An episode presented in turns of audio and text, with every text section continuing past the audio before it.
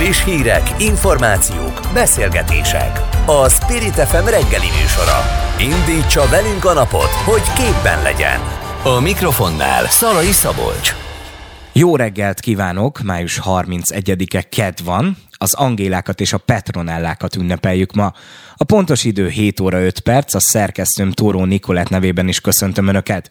Röviden elmondom, hogy mi várható az első órában.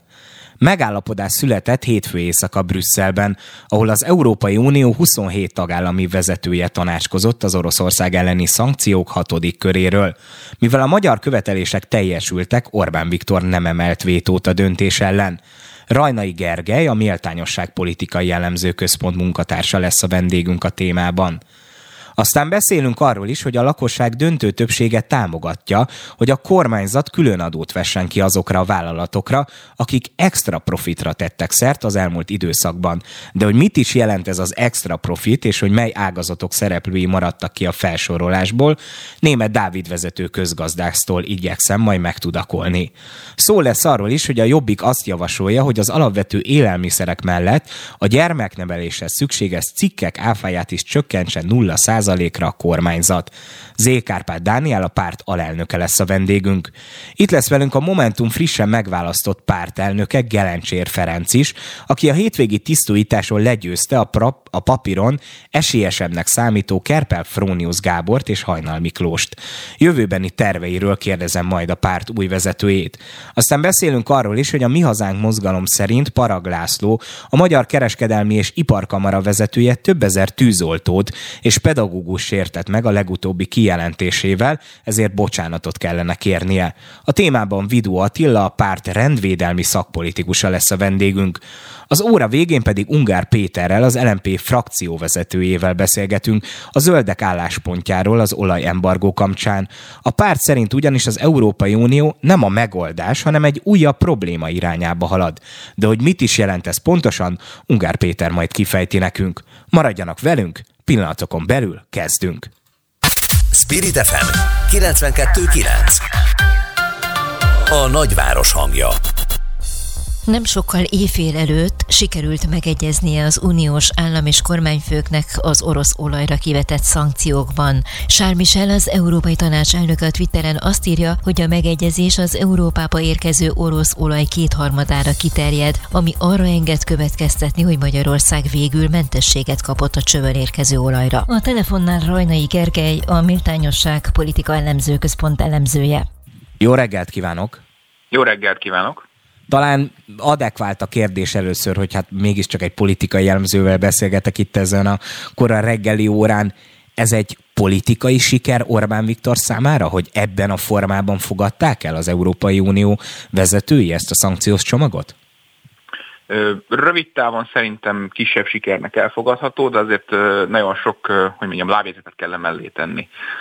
Tehát azért elsősorban ugye az látszott már, hogy hetek óta azt próbálta elérni Orbán Viktor, hogy ezzel a megegyezéssel kapcsolatban nem, nem elsősorban mentesség volt a lényeg, hanem inkább az Európai Uniós forrásoknak a feloldását próbálta elérni, és ez láthatóan lekerült a tárgyaló asztalról, tehát ebből a szempontból az eredeti célját, ami miatt, amivel elkezdte a tárgyalást, nem sikerült elérni Orbán Viktornak, de egy kisebb célt sikerült elérnie, mégpedig ezzel Magyarországnak a, ezt a versenyhátrányát sikerült elhárítania de más kérdéshez hosszabb távon még milyen következményekkel bír esetleg a magyar külpolitikára. Tehát azért az sem lényegtelen, hogy itt egyértelmű, hogy Mérország vállalta fel a legélesebben a konfliktus az Európai Uniós mainstream állásponttal ebben a kérdésben is, és hát megint komoly súródások voltak európai vezetők és magyar vezetők között, hogy hosszabb távon ez a viszony hol üthet vissza esetleg későbbi vitákban Európával, amikor mondjuk az Európai Uniónak lesz nagyobb zsarolási potenciál, és nem Orbán Viktornak, mint most, az is kérdéses. De egyelőre rövid távon ezt mindenképpen nagyon jól kommunikálja majd a kormány, hogy sikerült egy nagy sikert elérniük igazából Brüsszelben. Tegnap este az ATV Egyenes Beszéd című műsorában Mencel Tamás államtitkár volt az egyik vendége Rónai Egonnak, aki arról beszélt, hogy Szijjártó Péter és Orbán Viktor is kapott a nemzetközi szereplőktől olyan üzeneteket, olyan bátorításokat, hogy gyerünk fiúk, ti nyomjátok, nektek kell itt a jeget törni, és igazából mi veletek vagyunk, csak hát olyan a politikai helyzet a saját országunkban, hogy, hogy mi nem merünk erre az álláspontra helyezkedni. Ez ebben van realitás. Most nyilván nem azt kérem, hogy hazudtolja meg Mencer Tamás, de hogy ez mennyire elképzelhető, hogy más országok, akik egyébként az uniós döntéshozatal szintjén más álláspontot képviselnek, valójában a saját tagállamuk szintjén mégiscsak az az érdekük, ami a magyar álláspont is. Én ezt nem tartom elképzelhetetlennek, egyébként fordítva sem, tehát, tehát hogy gyakran lehet az is, hogy igazából ugye a politikusok belpolitikát játszanak Brüsszelben is, tehát egyébként ez most is nagyon jól látszott, hogy, hogy hát a magyar politikusok, különösen, de más politikusok is, Brüsszelt a nemzeti érdeknek a valami fajta szinte nemzeti érdekek küzdőterének tekintik, meg kell próbálni minél többet kilobbizni a saját országunknak, és nem elsősorban Európát, mint egészet próbálják vizsgálni, illetve az otthoni saját szavazók irányába játszanak, hiszen ők azok, akik az állásukat tudják ugye adni a választásokon. És ennek megfelelően mondjuk most nyugaton egyszerűen, ha valaki azt mondja, hogy bármilyen szankcióra nemet mond, az, az a legtöbb választó szemében elfogadhatatlan, és az az automatikus népszerűségvesztés jár. Tehát én el tudom képzelni, hogy felvetődik egy szankciós csomag, aminek egyes elemeit egyes vezető politikusok nyugaton egyszerűen a saját belátásuk szerint nem tartják most időszerűnek, de ettől függetlenül kénytelenek belállni, mert hogyha azt mondanák, hogy, hogy ez nem jó, akkor rögtön kapnák a politikai támadásokat otthonról. De ugyanez elképzelhető magyar részről is, most nem feltétlenül ebben a, az esetben, de elképzelhetőek olyan helyzetek, amikor egyszerűen a magyar választók számára kevéssé népszerű dolgokat kéne elfogadnia az Európai Unióban, és akkor igazából Orbán Viktor úgy tesz, mintha harcolna ezzel, de valójában a színfalak mögött igazából azt mondja, hogy hát ő nagyon örülne annak, hogyha ez elfogadódna, csak a nyilvánosságban ezt nem teheti meg. Tehát ez abszolút létezik, ugye a, a, a politikának van ez a titkos színfalak mögötti része, és a nyilvános Ezek azok mindig... az úgynevezett füstös szobák. Igen, de hogy ezekre bizonyos szempontból szükség van, mert hogyha minden abszolút nyíltan történne, és minden gyakorlatilag egy automatikus népszavazással történne, tehát folyamatosan a, a, a közvéleménynek, a nyomásának engednének a politikusok, és nem lennének ilyen hátsó titkosabb megegyezések, akkor azért nagyon ingatag lenne a politika, illetve sokszor nem lehetne egyszerűen az érdeknek megfelelő döntést meghozni, mert sokszor, hogy mondjam, a, a közvéleménynek automatikus, abban, abban az adott pillanatban nem feltétlenül van igazat. Tehát szerintem ebben azt szempontból ez elképzelhető, hogy így van, az is valószínű egyébként nyilván, hogy ezt szereti felfújni a magyar kormányzat, hogy mennyire sok szövetséges van Európában, hogy ennek mennyiségi, mennyiségében ez mennyire igaz, azt nem, nem lehet tudni, hogy elképzelhető ez a forgatókönyv, az is egészen biztos. Gergely, mindössze egy percünk maradt hátra, de hát nem tudunk elmenni szó nélkül, amellett, hogy addig, ameddig a magyar miniszterelnök ugye Brüsszelben az olajembargóról tárgyalt, addig itt az ellenzéki oldalon is történtek dolgok, például a Jobbikban ugye a, a pártelnök ki akarja záratni a ö, helyettesét, a Momentum és a Demokratikus Koalíció egymással csatároznak az időközi választásokon, hogy ki hol milyen jelöltet indítson. Hogyan hatnak ezek a dolgok a választópolgárokra, akkor, amikor az egyik oldalon azt látják, hogy a miniszterelnök nemzetközi szintéren is úgymond a saját érdekei szerint, vagy a magyar érdek szerint, ez nyilván vitás dolog, de el tud érni eredményeket, az ellenzéki politika pedig hát gyakorlatilag magával foglalkozik. Igen, hát ezt a kormány próbálja is kihangsúlyozni, hogy ők cselekvő pozícióban vannak, az ellenzék pedig hát még azon a kis terepen is, ami jut neki, azon is képtelen cselekedni, és hát ilyen a politika cselekvés művészete, tehát ennél fogva az ő politikai kompetenciák jóval magasabb. Ilyen ez abban adódik, hogy azért az ellenzéknek nem véletlenül van ekkora harca igazából ezekért a kis pozíciókért, nekik ezért meg kell küzdeni, hiszen annyira kevés erőforrásuk van, annyira sok szereplőnek, hogy itt minden apró, tudom én, képviselői hely egy önkormányzatban nagyon sokat ér összességében. A Fidesz pedig megteheti, hogy ezeket, hogy milyen nagyban áttekint ezeken a kisebb küzdemeken, és nagyobb pályán játszik az Európai Uniós pályán, hiszen neki sokkal több erőforrásuk van. Tehát az erőkülönbségből adódik az, hogy egyszerűen más prioritásaik vannak az egyes pártoknak, és ez összességében a választópolgároknak pedig úgy jöhet le, hogy az egyik fél képes cselekedni, a másik fél nem képes cselekedni, tehát ideológiailag teljesen mindegy, hogy hova húznak, a cselekvő oldal az potensebbnek tűnik politikailag, és az összességben az ellenzék hosszú távú esélyét rontja. Fogunk még bővebben is beszélgetni az ellenzéki politizálás jelenéről és jövőjéről és aktuális állapotáról. Rajnai Gergely elemző, a méltányosság politikai elemző központ munkatársa volt a vendégünk. Köszönjük szépen, hogy elmondta mindezeket.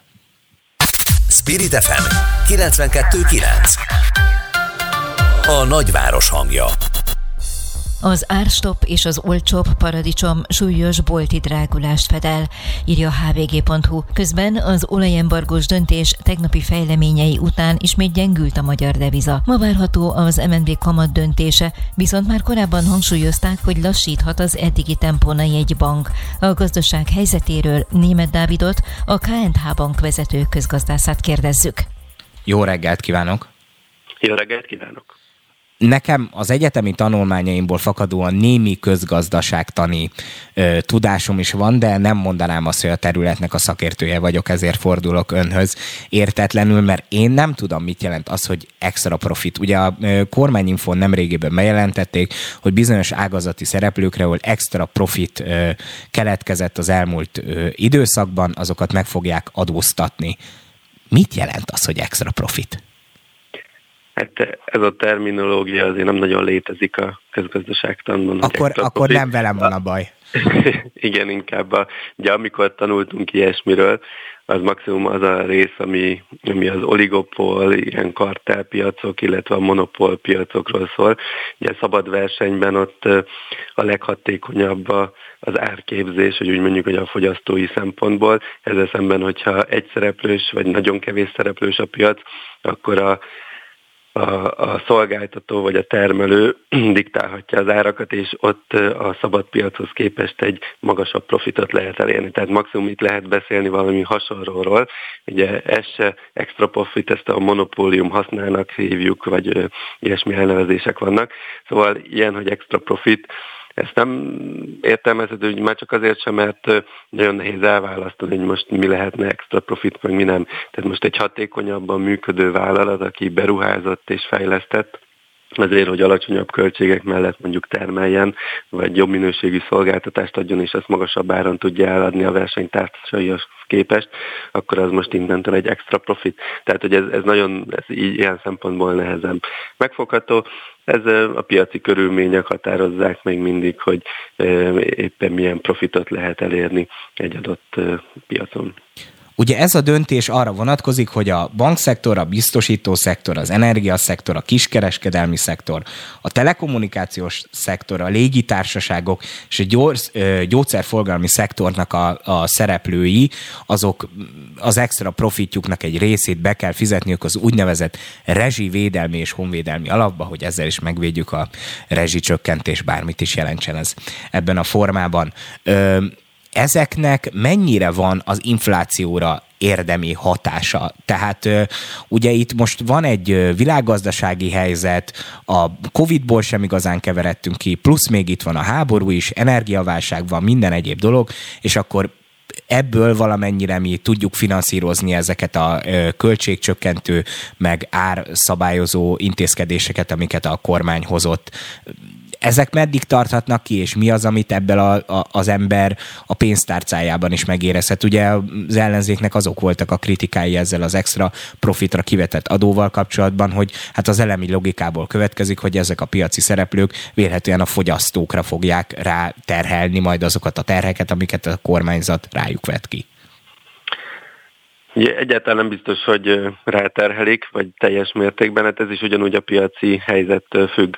Egy, egy olyan piacon például, ahol túlkereslet van, tehát ahol nagyon erős a vásárlói fogyasztás, és mindent megvesznek, vagy szolgáltatások iránt nagyon nagy a kereslet, ott megnő az esélye annak, hogy az összes ilyen extra adóterhet azt rá vetítsék a végső termékek és szolgáltatások árára. Szemben mondjuk egy olyan piaci helyzetben, amikor meg eh, túl kilállatos a piac, tehát mondjuk valamiért a vásárló ereje a háztartásoknak az megroppan, akkor ez a, ez a lehetőség a vállalatoknak lecsökken, hiszen a, a versenyeznek azért, hogy egyáltalán a szolgáltatásaikat, meg áruikat el tudják adni, és ilyenkor ö, eh, csökkentik pont a profit marzsukat, hogy meg tudják tartani a piaci részesedésüket. Tehát innentől fogva ugye itt se egyértelmű szabály az, hogy most mint hogy mi az extra profit, meg nem extra profit, hogy akkor mit hárítanak át. De azért azt lehet látni, hogy, hogy az intézkedések között vannak olyan adóterhek, amik inkább úgy nevezik, hogy forgalmi típusúbb adók, meg van olyan, ami inkább mondjuk a bevételre vagy a nyereségre fókuszáló adótípus. Tehát például egy forgalmi típusú adó, az a tranzakciós illeték, ez már korábban is, meg hát a jelen pillanatban is alkalmazta a kormányzat folyamatosan. Itt minden tranzakció után kell fizetni valamekkor adóterhet a, az állam felé. Ezt a tranzakciós illetéket azért nagyobb valószínűséggel hárítják át a, a fogyasztókra, szemben mondjuk a nyereség típusú adót, ott, ott elképzelhető, hogy ez kevésbé jelenik meg. De ugyanígy látható például a légi közlekedésre kivetett adónál, hogy az is egy utasokra, utasonként fizetendő adó, ott is nagyon nagy valószínűséggel az a jegyekbe beépül, pláne annak tudatában, hogy ez a szektor az elmúlt másfél-két évben súlyos veszteségeket volt kénytelen elszenvedni a koronavírus miatt, tehát ők még abban a szakaszban vannak, hogy egyáltalán talpra álljanak a, a cégek. Úgyhogy különbségeket kell tenni, és nem látjuk pontosan, de valószínűleg azért lesz némi inflációs hatása, és az se biztos, hogy ez két nap alatt fog megjelenni, tehát ez létrehozhat egy olyan helyzetet, hogy majd három-négy éven keresztül megjelenik ez a hatás, mert ugye két évig most ezek a, a, az adók hatályban lesznek minimum, és lehet, hogy még utána egy-két évig ennek érezte, érezni fogjuk a hatását. Hát meglátjuk, hogy mi lesz. Német Dávid vezető közgazdásznak köszönjük szépen, hogy elmondta nekünk mindezeket. Én most egy kicsit okosabb lettem, azzal lettem okosabb, hogy tudom, hogy az extra profitot nem én értettem, például nem senki nem érti, hogy ez mit jelent. Köszönöm szépen, hogy elmondta mindezeket. Köszönöm szépen, szép napot kívánok! Spirit FM 92.9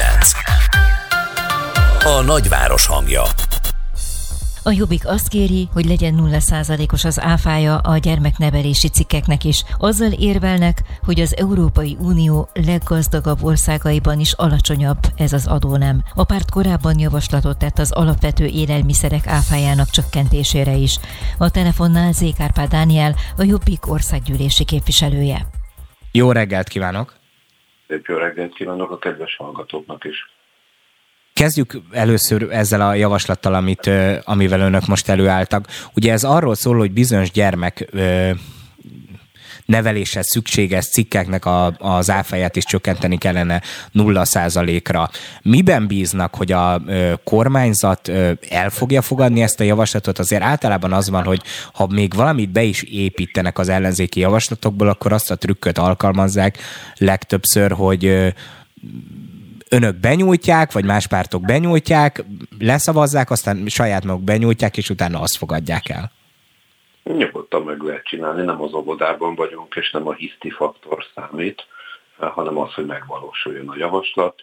Az újonnan előállás azért annyiban téves, hogy jó pár éve kommunikáljuk, én magam is kommunikálom ezt a javaslatot, csak eddig ugye a viszonylag szigorú eu szabályozás miatt az 5%-os áfatartamra való csökkentésről szólt a javaslatunk. Most, hogy ezek a kapuk azért nyiladoznak, főleg az alapvető élelmiszerek tekintetében, most mi is nagyobbat álmodunk, tehát nyilvánvaló, hogy a teljes áfa elengedése nagyobb eséllyel állítaná elő azt a szituációt, hogy az árak érezhető csökkenése is előálljon, de az biztos, hogy aki az áfát csökkenti, az a folyamatos árokbanásnak a dinamikáját is megtöri, tehát egészen biztos, hogy az állandó áremelkedéseknek elejét tudja venni. És hát igen, azt látjuk, hogy ha megnézzük nyugat-európai országokat, akkor egyértelműen szembe jön velünk az, hogy van, ahol a gyerekruhának van kedvezményes kulcsa, van, ahol átfogó módon a gyermeknevelési cikkeknek, ekközben pedig egész Európában nálunk adóztatják a legkeményebben a pelenkát, a bébi a gyerekruhát. Ugye ezek jellemzően 27%-os áfakulcsal futnak. Hát miközben ugye súlyos demográfiai válság van, és a kormányzat is mindig arról beszél, hogy mekkora probléma, hogy fogy a magyar, és hogy kevesen vállalnak gyereket. Lényegében megoldhatatlan demográfiai válság van, legalábbis a Fideszes eszköztára. Ugye most tovább csökkent az élve születések száma, és a 90 ezeres éveszületések alatti évekből az írott magyar történelem négyet mér, mind a négy ilyen év 2010 után következett be, és valószínűleg az ötödik évet éppen most írjuk, hiszen még az is elképzelhető sajnos nagyon rossz számok alapján, hogy akár a 80 ezer környékére áll be az idei adat, reméljük ez később javulni fog, de az egész biztos, hogyha ez így megy tovább, akkor az évszázad végére egy 6-6,5 milliós Magyarországgal kell számolnunk. Sokan ezt ilyen az újságok negatív bulvár hírei közé számolják, hogy, hogy 6-6,5 millió. Ennek a tragikus mi voltát, ugyanakkor belátni sokkal nehezebb, de aki igénybe vesz egészségügyi szolgáltatást és várólistában, aki nem talál óvopedagógust a gyerek mellé, aki a különböző fejlesztésekhez nem talál szakembert, az már most napjainkban is szembesül azzal, hogy brutális, nem csak az emberi erőforrás hiány és a munkaerőhiány, mert ezt ugye okozhatja a kényszerű kivándorlás és részben és számos egy-egy faktor, hanem egész egyszerűen kevesen vagyunk, kevesen jelennek meg a különböző iskolai szakokon, aztán kevesen jelennek meg a felsőoktatásba, és végül kevés szakember lesz a piacon, nem új, több évtizedes folyamat, de most pörög fel annyira durván, hogy ennek a hatásai alól senki nem tudja kivonni magát.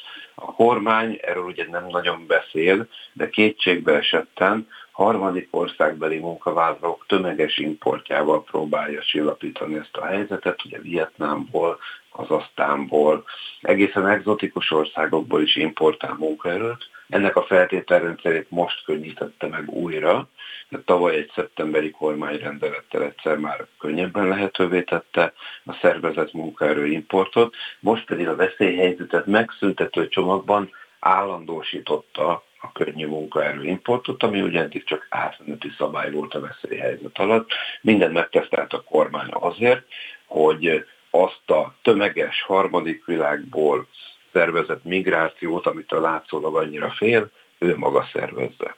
Képviselő úr, nem tudunk elmenni amellett egy szó nélkül, egy percünk maradt, hogy a tegnapi napon Jakab Péter bejelentette, hogy feljelenti a saját helyettesét és kizárását kezdeményezi Potocskáni Körösi Annitának, ellene pedig szintén egy pártársa kezdeményezett etikai eljárást.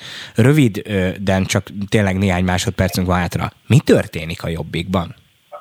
A néhány másodperc arra alkalmas, hogy felhívjam Jakab Péter közleményének a végére a figyelmet, ahol jeleztük és jelezte Péter azt, hogy ennyit kívánta a szélesebb közvéleménnyel megosztani, és az összes többi a különböző szervek feladata, tehát egyértelmű, hogy egyikünk sem fogja beturnézni a sajtót ezekkel a nagyon sajnálatos belső ügyekkel, és azt látjuk, hogy a későbbiekben sem fog ez megváltozni. Z. Kárpát Dánielnek, a Jobbik alelnökének és országgyűlési képviselőjének köszönjük szépen, hogy elmondta mindezeket. Köszönöm szépen. Friss hírek, információk, beszélgetések. A Spirit FM reggeli műsora. Indítsa velünk a napot, hogy képben legyen. A mikrofonnál Szalai Szabolcs. Új elnököt választott a Momentum a párt vasárnapi tisztújító kongresszusán, mostantól Gelencsér Ferenc tölti be a tisztséget, aki korábban a párt budavári alpolgármestere volt, majd áprilisban listáról jutott a parlamentbe. Az eddigi elnök Donát Anna gyermeket vár, ezért nem mérette meg magát a tisztújításon. Vendégünk Gelencsér Ferenc, a Momentum elnöke, országgyűlési képviselő. Jó reggelt kívánok! Jó reggelt kívánok! Üdvözlöm a hallgatókat is! Elnök úr, önt annak idején meglepte Donát Anna döntése, amikor bejelentette, hogy nem kíván újrázni? Őszintén szólva nagyon. Az első egy-két napban az egész párt kapott a fejét, hogy, hogy most mi lesz. Lett egy feladat, erre jelentkeztünk hárman is. Három nagyon jó jelölt, vagy inkább rajtam kívül kettő, mert az ember magát nem dicséri, és végül a küldőgyűlés hozott egy döntést, ennek értelmében pedig megyünk tovább. Ugye ez azért is érintette önöket kellemetlenül, mert Donát Anna ugye egy olyan időszakban vette át a pártnak a vezetését, amikor Fekete Győr Andrásnak ugye nem szavazott bizalmat a párt tagsága rossz ellenzéki előválasztáson való szereplés után, és az látszott, hogy Donát Anna népszerűsége viszont egyszerűen kilőtt tavaly november óta, tehát voltak olyan felmérések, hogy már Karácsony Gergelynél is népszerűbbnek számított, aki hát mindig ilyen első vonalas hatalmas ellenzéki politikus volt, hogy ö, hogyan tudja ön betölteni azt az űrt, ami most keletkezett a párton? Egyrészt ki kell mondani az ellenzéki oldalon azt, hogy április harmadika egy nagyon nagy kudarc volt, és le kell vonni a következtetéseket. Ez a párt ezt megtette. Mi egy demokratikus alapokon működő párt vagyunk. Látjuk azt, hogy más pártoknál ugyanaz a két-három ember cirkulál a vezetésbe. Nálunk ez nem így működik. Ettől függetlenül hála Istennek a Donát Annától okozott űrt nem betölteni talán nem, nem is kell, hiszen Anna itt van velünk, itt is marad velünk, és továbbra is segíti a Momentum közösségét. Ön hogyan értékeli a, tudom ez nem elegáns ilyen szempontból, de hogyan értékeli a többieknek a szereplését? Azért papíron Hajnal Miklós mégiscsak egy országosan ismert, a médiában rendszeresen futtatott ö, politikus volt, azért ö, papíron mondjuk ő számított a esélyesnek vagy a favoritnak. Mi volt az oka annak, hogy ilyen kevesen támogatták őt? Mind a, mind a, a másik kettő jelölt nagyon erős jelölt volt, én úgy gondolom. Miklósra most az országgyűlésben lesz szükség, és a választókerületében, de egészen biztos vagyok abban, hogy a Momentum közösségében belül is meg fogja találni azt a pozíciót, ami mellett a szabad gyökét le tudja kötni. Az, hogy miért kaphatom ennyi voksot, én 2016 óta végigjártam a Momentum Szamárdétráját. Én voltam rendes tag, voltam küldött, voltam önkormányzati Azt jól olvastam, képviselő. hogy ön is alapítója egyébként a pártnak? Így van, igen, igen. Én is alapító tagja Tehát vagyok. akkor null kilométeres ember ilyen szempontból. Ez technikailag igen. Technikailag null kilométeres vagyok én is. Végigjártam ezt a ranglétrát, és, és nagyon sok ember tudott ehhez ö, viszonyulni, hasonlulni. És mi lesz most a pártal? Ugye ö, azért én itt álnaivan teszek fel egy csomó kérdést, mert valójában sok momentumos politikussal beszélgettem a, a tisztújítás után, hogy akkor tulajdonképpen itt mi történt, de azért megkérdezem, hogy lesz valamilyen érdemi változás a Jobbik szövetségi politikájában, vagy, vagy valamilyen fajta irányváltás, hogy most ön lett az elnök, és a három ö, képviselőjelölt közül, vagy ö, pártelnök közül ön került ki győztesen? Tehát voltak tulajdonképpen alternatív utak a Momentum előtt, vagy itt kifejezetten most személyekről szólt csak a döntés? Én nem gondolom azt, hogy bármifajta irányváltásra szükségre nem, hogy lesz is egyáltalán. A Momentum közössége tehát az összefogás kijelölt. az marad? Az összefogás az egy választói igény, aminek a pártok meg akarnak felelni, és meg is felelnek. Én úgy gondolom, hogy Donát Anna kijelölt egy irányt a Momentumnak, egy olyan irányt, valójában egy, egy országról alkotott helyzetértékelést közölt, ami, ami teljesen igaz és valid. És függetlenül attól, hogy valaki ilyen-olyan oldalon áll, vagy pedig ezt vagy azt gondolja erről az országról, azok az állítások helytállóak. Úgyhogy irányváltást nem gondolok. Én az, azt látom, hogy a következő egy évben a Momentumnak egy kicsit befele kell figyelnie, és a, újra a közösségépítése kell fektetni a hangsúlyt. Ez nagyon fontos mert egyébként ilyen szempontból a rossz választási szereplés után volt probléma ebből? Tehát voltak olyanok, akik passzivitásba vonultak? Ugye általánosságban is az ellenzéki szavazókról azt gondolom én, hogy azért egy ilyen katasztrofális kudarc után elég sokan elfordulnak a politikától. Ez valamennyire a Momentumban is volt, hogy voltak emberek, akik azt mondták, hogy hát figyeljetek srácok, megpróbáltuk már sokatszor, ez nem megy, én hagyom az egészet a francba. Hát nézze, szerintem egy teljesen adekvát emberi reakció az, hogy egy ilyen választás után az ellenzéki szimpatizások, aktivisták, szavazók csalódottak. Én a, a műjégpályán vártam az eredményt, és, és lélekben azért még egy, egy 7-10 napig ott maradtam a műjégpályán, mire sikerült megrázni magamat, és azt mondani, hogy, hogy már pedig fel kell tűrni az ingújat, és, és tovább kell végezni azt a munkát, amit elkezdtünk. Tehát ilyen szempontból ez nem egyszerű de meg kell mutatni azt, hogy mi vagyunk a reménypártja, fel kell rázni a régi tagságot. Nagyon sok egyébként az új, az új belépő. Tehát vannak, akikben ez pont, hogy fordítva csapódik le, és most érzik azt a, az elhivatottságot, most érzik úgy, hogy meg kell hozniuk azt a döntést, hogy belépjenek egy, egy párba. Egyetlen egy mondatra maradt időnk. A demokratikus koalíció a tisztújítás előtt nem túl elegáns módon, ezt már csak én teszem hozzá. Azt mondta, hogy a Momentumban hétvégé lesz egy tisztújítás, majd azok után remélhetőleg sikerül önökkel megállapodniuk, mert hát most a, ők azt mondják, hogy az önök belső viszonyai miatt van ez a fajta beakadás velük a budapesti időközi választásokat, meg a vidéki időközi választásokat illetően. Azzal, hogy ön lett a Momentum vezetője, meg fognak tudni állapodni a demokratikus koalícióval, vagy nem engednek 48-ból, és azt mondják, hogy azokban a választókörzetekben, ahol eddig is momentumos jelölt volt, ott ezután is momentumos jelölt lesz, és pont. Nézze, a, a hat párt 2019-ben megállapodott. A Momentum semmi más nem mond, mint hogy a hat párt ehhez a megállapodáshoz tartsa magát. Gyakorlatilag erről beszélgetünk. Én azt is állítom, hogy semmelyik város vagy település lakóinak nem kellene látniuk az esetleges házon belüli értéseket. A választópolgároknak azt kell mutatni, vagy nem, nem azt kell mutatni, azt kell látniuk, hogy egy város működik. Egy város működtetni kell, egy városnak tisztának kell lennie, rendezetnek kell lennie, jókra legyen a közbiztonság, de az ilyen típusú vitákat, azokat házon belül kell megoldani. Gelencsér Ferenc a Momentum frissen megválasztott elnöke volt a vendégünk az elmúlt percekben. Köszönöm szépen, hogy itt volt és elmondta mindezeket, biztosan fogunk még egymással beszélgetni. További szép napot!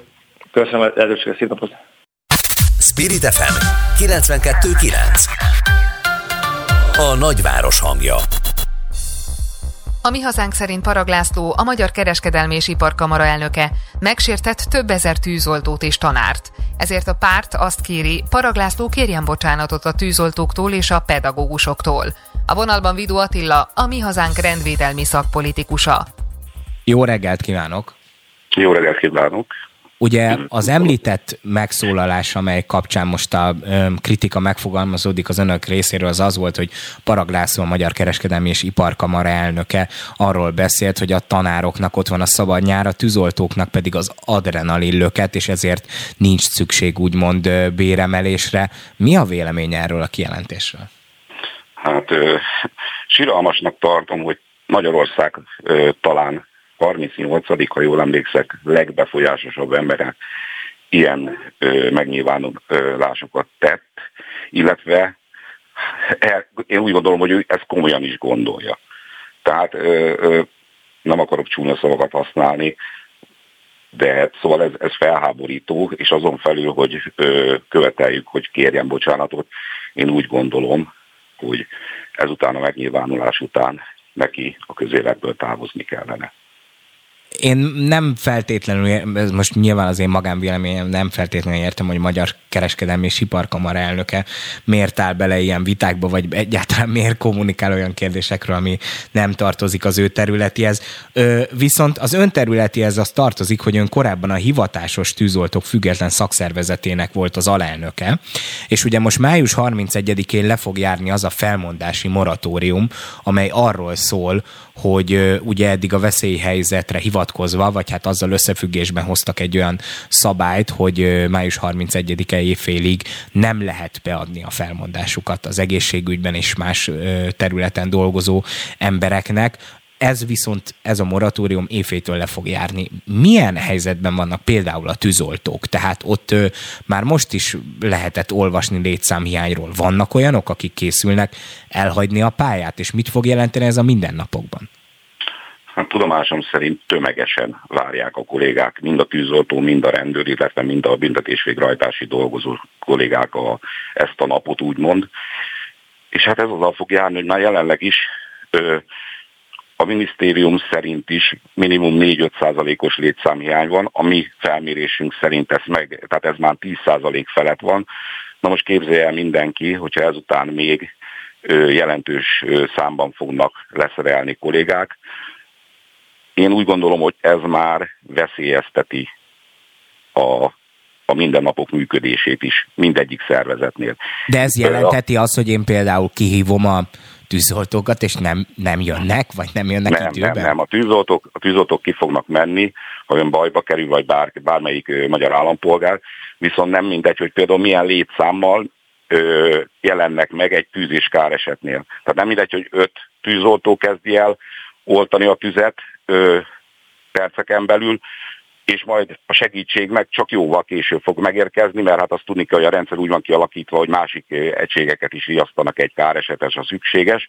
Csak hát nem mindegy, hogy teszem, itt van az én településem, Gyuláról kijön az egység, ők elkezdik a munkát, és hogyha kell, akkor majd Békés Csabáról jön, hát az óriási időveszteség, és sok filmet lehet látni fönt a különböző videó megosztókon, amit pont az Országos Katasztrófavédelmi Főigazgatóság csinált, hogy például egy lakástűznél durván 5 perc alatt, hogy elharapóznak a, a lángok. Tehát nagyon-nagyon fontos, hogy minél hamarabb megfelelő létszámban tudjon beavatkozni az egység, és ez ugyanúgy érvényes természetesen a, a rendőrkollégákra is, illetve hát az sem mindegy, hogy mennyire leterheltek a kollégák. Már most is rengeteg túlszolgálatot kell teljesíteni azért, hogy ki tudják adni a napi szolgálatot. Tehát ez ezzel járhat. Ez olyan nehéz nekem elképzelni azt, hogy egy tűzoltó vagy egy rendőr például, amikor felmond, hova megy? Mit csinál? Nyilván vannak személyes tapasztalataim, nekem is én az osztrák határ széléről ö, származom, és tudom, hogy sokan elmentek ö, ö, külföldre dolgozni, vendéglátóiparba ide-oda-amoda, de van valami fajta tudásunk arról, hogy ezek az emberek hova készülnek, mit fognak csinálni, hogyha nem a hivatásukat végzik? Az a tisztába kell lenni, hogy jóformán a tűzoltók 99%-a pont nagyon alacsony bérek miatt a két szabad napját munkával tölti. Tehát mindenkinek van úgymond másodállása. Most persze természetesen a tábornokokról beszélek, a beavatkozó jármányról. Tehát ezek az emberek nagyon-nagyon könnyen el tudnak helyezkedni, mindenkinek van valamilyen ö, civil foglalkozása, amit, amit mondom a hétköznapokban, a két szabad napon, ahelyett, hogy pihenne, mivel olyan alacsony a bér, így is dolgozik tehát el tud helyezkedni. Van itt piktor, van itt köműves, van itt nagyon sokan kamionoznak, sőt, hát rengeteg tűzoltó kolléganak a másodállása, hogy a két szabad napból az egyiken például mentőzik. Ez például Budapesten bevett szokás. Tehát el tudnak helyezkedni, mert mondom, már most is dolgoznak, mert nagyon-nagyon alacsonyak a bérek. Tehát egy, egy kezdő tűzoltónak mondjuk nettó 160-170 ezer forint a, a kezdőbére, és ez durván tíz évig nem is változik. Hát abból Budapesten egy albérletet nem lehet kifizetni. Hát. Egyetlen mondatra ö, maradt időnk. Ön szerint mi az, amivel a kormány tudná marasztalni ezeket az embereket? Tehát mi lenne a megnyugtató ígéret? Béremelés? Mire van szükség, és ha igen, akkor milyen három, mértékűre? Három, három dologra van szükség. A legfontosabb, jelentős bérfejlesztés, ezt a mi az mozgalom le is írta, el is mondtuk többször, ez azt jelenti, hogy 100 százalékos azonnali béremelés. A második a szolgálati nyugdíj visszaállítása, ez nagyon-nagyon fontos a hivatásosoknál. Mindenki beláthatja, hogy egy 60 éves tűzoltó, mert jelen pillanatban 60 éves korig kell csinálni, nem tudja azt a teljesítményt nyújtani, amit elvárható tőle. A harmadik pedig jó lenne, hogyha nem csak a, a polgárok, az emberek becsülnék meg ezeket az embereket, a tűzoltókat, büntetésvégrehajtási dolgozókat és a rendőröket, hanem vége, végre már az állam is megbecsülni őket. Tehát ezek volnának a legfontosabb. Bér, szolgálati nyugdíj és megbecsülés. Vidó Attila, mi hazánk rendvédelmi szakpolitikusa volt az elmúlt percekben a vendégünk. Köszönjük szépen, hogy elmondta mindezeket. Én köszönöm a lehetőséget. Spirit FM 92.9 A nagyváros hangja az LNP szerint az Európai Unió a fosszilis energialobbik fogságában szenved. Szerintük ezt igazolja, hogy a szövetség azzal gondolta kiváltani az orosz energiafüggést, hogy amerikai, kanadai, illetve egyéb tengeren túli olajat importálnának. A telefonnál Ungár Péter, az LNP frakció vezetője. Jó reggelt kívánok! Jó reggelt! Frakcióvezető úr, az első kérdésem nyilván az most a, itt az éjszakai fejlemények után ez egy kiadhatatlan dolog. Hogyan kommentálja azt a sikert, amit Orbán Viktornak sikerült elérni az Európai Unióban? Nem meglepő, ami történt. Ugye már a tegnapi napot megelőző két-három napban az egész brüsszeli média azt írta, hogy ez a kompromisszum lesz, ami a csővezetékes szállításnak a kivételére vonatkozik. Hát nézze, azért annyira nem volt meglepő. Tehát valljuk be, hogy itt nagyon hosszú ideje megy az a tánc az Európai Unión belül, hogy bizonyos nagy tagállamok, amiknek komoly gazdasági ipari érdekei vannak, Orbán Viktorral mondatják ki azokat az álláspontokat, amiket neki belpolitikai okokból kellemetlen kimondani. Ez sokszor igaz a német kancellárra, igaz volt az előzőre, igaz a mostanira is, és ez ugyanennek a koreográfiának egy ilyen újbóli, újbóli esete volt. De miért lehet az, hogy az ellenzéki politikán belül még mindig a mainstreamben sokan azt az álláspontot képviselik, hogy tulajdonképpen Brüsszelben ott fanfárokon lóg az igazság, és hogy ott micsoda erkölcsi, morális válteszek meg iránytűk vannak. Tehát, hogy mindig van egy olyan várakozás, hogy most koppanni fog Orbán Viktor. Önök ezzel szemben, és egyébként még az MSZP és Újhely István is, mint hogyha valamilyen fajta különálláspontot ö, képviselne ebben a kérdésben, tehát önök voltak azok, akik jóval szkeptikusabbak voltak az Unióval szemben, de a, a többi szereplő még mindig azt gondolja, hogy itt igazából nincsenek ezek a fajta összekacsintások. Hát először is biztos vagyok benne, hogy reménykedni egy ilyen fontos evolúciós vívmány az emberi fajnál, a másik pedig az, hogy egyszerűen mm, szerintem a politikában mintázat felismerő képességgel rendelkezni kell, tehát 1500 olyan ügy volt, amiben arra volt használva bizonyos szempontból Orbán Viktor a német, a francia, vagy egyéb tagállamok által, hogy kimondjon ilyen kellemetlen álláspontokat. Hát ö, itt is azért az volt részben, hogy bár Orbán Viktor volt a leghangosabb, azért mögötte több régiós tagállam is ezt mondta, illetve német hangok, a német politikában is voltak hangok, amik azt mondták, hogy nem lehet egyik pillanatról a másikra átállni a tengeri olaj szállításra, ami amúgy igaz. Tehát sokszor van az Európai Unióban az, hogy nagyon moralisztikus módon érvelnek meg dolgokat, úgy tesznek, mintha arról szólna az Európai Uniónak a létezése, hogy így jót tegyen a világgal, pedig nagyon komoly tagállami, nagyon komoly ipari érdekekkel tűzdelt szervezet, ahol nagyon-nagyon sok pénzről szokott szó lenni, nagyon nagy kereskedelmi érdekekről, és ezek nem szép dolgok. Tehát itt mi sokkal naívabban állunk szerintem az Európai Unióhoz, vagy legalábbis én véleményem szerint nem, de sokan, sokkal naívabban állnak az Európai Unióhoz, mint ahogy kéne.